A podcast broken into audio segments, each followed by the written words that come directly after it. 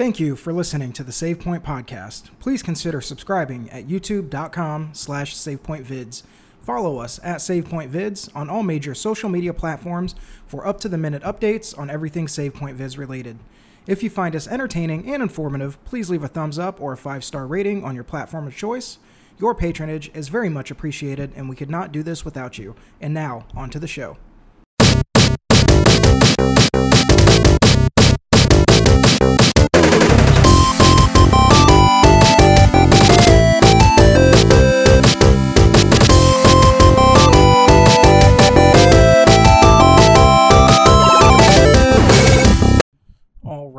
Everyone, welcome back to what I am dubbing the Save Point Daily Download. I think that's the name that keeps coming back to me.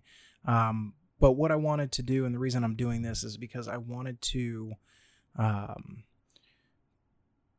have a a more consistent release schedule, and so this one is going to be, or what I'm envisioning for this particular series is a shorter version of a a podcast, maybe five to ten minutes, um, just so I can you know speak to you guys on a more regular basis.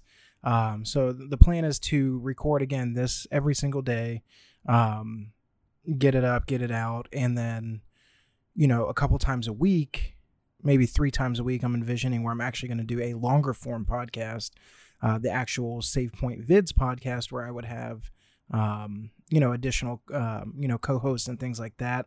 Um, but yeah, that's the plan. And then kind of in between, we'll do like let's plays and things like that.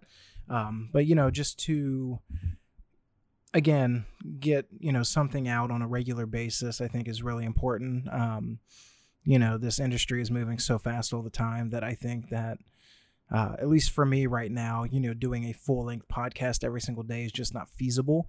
Um, so to break it down into smaller bite sized chunks, I think is going to be uh, more beneficial for, for me and for you guys.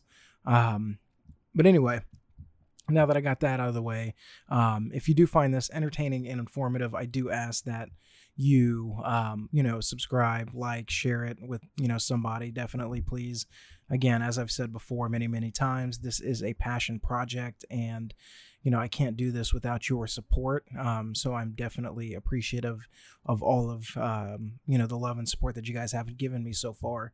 Um, if i'm talking kind of quieter right now it's because it's getting late. It's actually after 11 p.m eastern time. Um, the family is upstairs asleep. We're there and um, I don't want to talk too too loud. Um, but I was thinking about it. I was kind of editing some videos and stuff, and I was thinking about um, you know E3 um, and not E3 in the sense of the games that we saw, but E3 itself and kind of gaming conventions at large um, and kind of what it means for the industry and, and kind of the conclusion that I came to is not totally unique to myself, but you know, I I really believe that you know, within the next 5 to 7 years gaming conventions like that are just not going to exist anymore. Um you know, it's they're just not as relevant and again, I didn't go to E3, but everything that I've again heard and listened to um said that you know the show floor was very empty you know sony was missing ea was missing activision was missing. And so you know these big traditional publishers and companies that we kind of expect to be there um, just weren't. And i think that says again a lot about the state of the industry. And and that's not to say that they won't come back next year but i think that you know its relevancy is again it's it's waning. Um, you kind of think back to what nintendo did several years ago and they kind of did you know they started the Nintendo Direct, but they brought in this um you know idea of speaking directly to the customer and to the consumer and kind of taking out the middleman by not having to go to a show floor and they did a pre-recorded video and put it out online where you know again the barrier to entry is, is so low that you know you just you literally click on a link and, and you're there and you know Sony has followed followed suit you know with the state of play and Xbox has done the same and Google Stadia how they announced it you know they are speaking directly to consumers on a more regular basis and I think that you know, means that eventually, you know, there's no reason why we can't see a Ubisoft or an Activision state of play.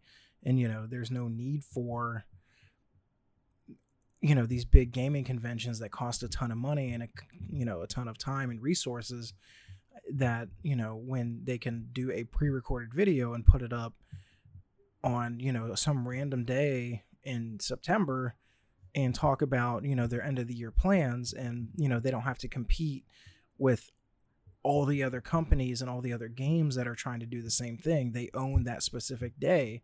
You know they're not you know competing for time and mind share from from the consumer.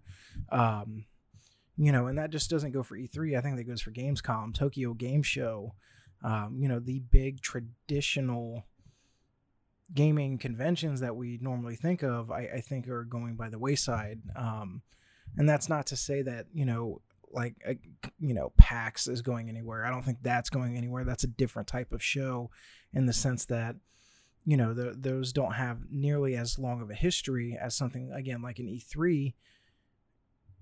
And I don't think its overall impact is as as large as an E3 is right now in the sense that you know Microsoft would never announce the next Xbox at a PAX event. You know, Sony wouldn't announce the PS5 at a PAX event. You know, I think that if they did want to do a live presentation, they would do it, you know, on a day again that they own, you know, like they announced the PS4 you know you know xbox has brought back their xo initiative. I think the most recent one was just announced for uh, later i believe later this year in london.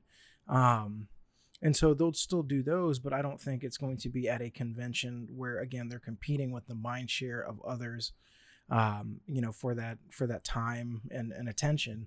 Um, I, I don't see it you know lasting more than a couple more years um, and who knows you know i could be completely wrong but just kind of the way that the industry is turning you know ea pulled out this year um, again they were it's still in la but it wasn't technically part of e3 sony pulled out this year maybe they just didn't have anything to talk about and you know next year when the ps5 hype train is in full swing maybe they will come back for an e3 um, but I don't think they necessarily have to. I think the way they announced the PS4 was awesome. They did that in February uh, of the of 2013, and they completely owned that time frame and they didn't have to again i know i keep saying that but i think that's what it comes down to is speaking directly to the consumer and kind of cutting through the noise and the static of everybody else i think is super important um, and that's just kind of the trend of you know how the industry is going and i don't see that slowing down. If anything i think that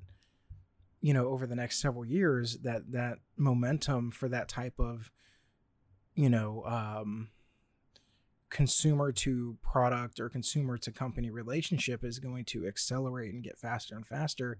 And at one point or another whether it's five years or seven years or ten years from now there is going to we are going to reach a tipping point where again it's just it's antiquated the way that we've been doing things up to this point or up to that point um, so who knows? Like I said, it was just something that I was thinking about. You know, I was reading an article and um, it was saying that how, you know, even though this E3 was great in the sense that we saw a lot of great games, we saw Avengers and Final Fantasy VII Remake and Cyberpunk 2077 and, you know, um, you know, among other games as well. But the actual convention floor itself, the hype and the energy that E3 is typically known for, it would, just wasn't present it was a lot more subdued, and um, that is because of the lack of those publishers that I had mentioned earlier. Um, but anyway, so that's that's kind of just what I was thinking. Let me know if you think I'm way off base, and I there's a very good chance that I might be. Um, but then again, I don't I don't think it's really when I sit down to think about it, I don't think that it is really that far, you know, of a stretch to imagine that you know e3 by you know it's 2019 now e3 by 2024 2025 is is just gone you know we're well into the you know ps5 generation maybe even thinking about ps6 at that point. And you know is is e3 where you know these companies again spend so much money and so many resources and so much time to just to have to compete with the mind share of everybody else. Who knows? Um, but anyway, that's all I've got, guys. Let me know if I'm completely off base or if you agree with me or don't agree with me. Um, as I always say, I would love to open up a dialogue and, and, talk to you guys about it. So leave a comment below, um, tweet at me at SavePointJosh or at SavePointVids.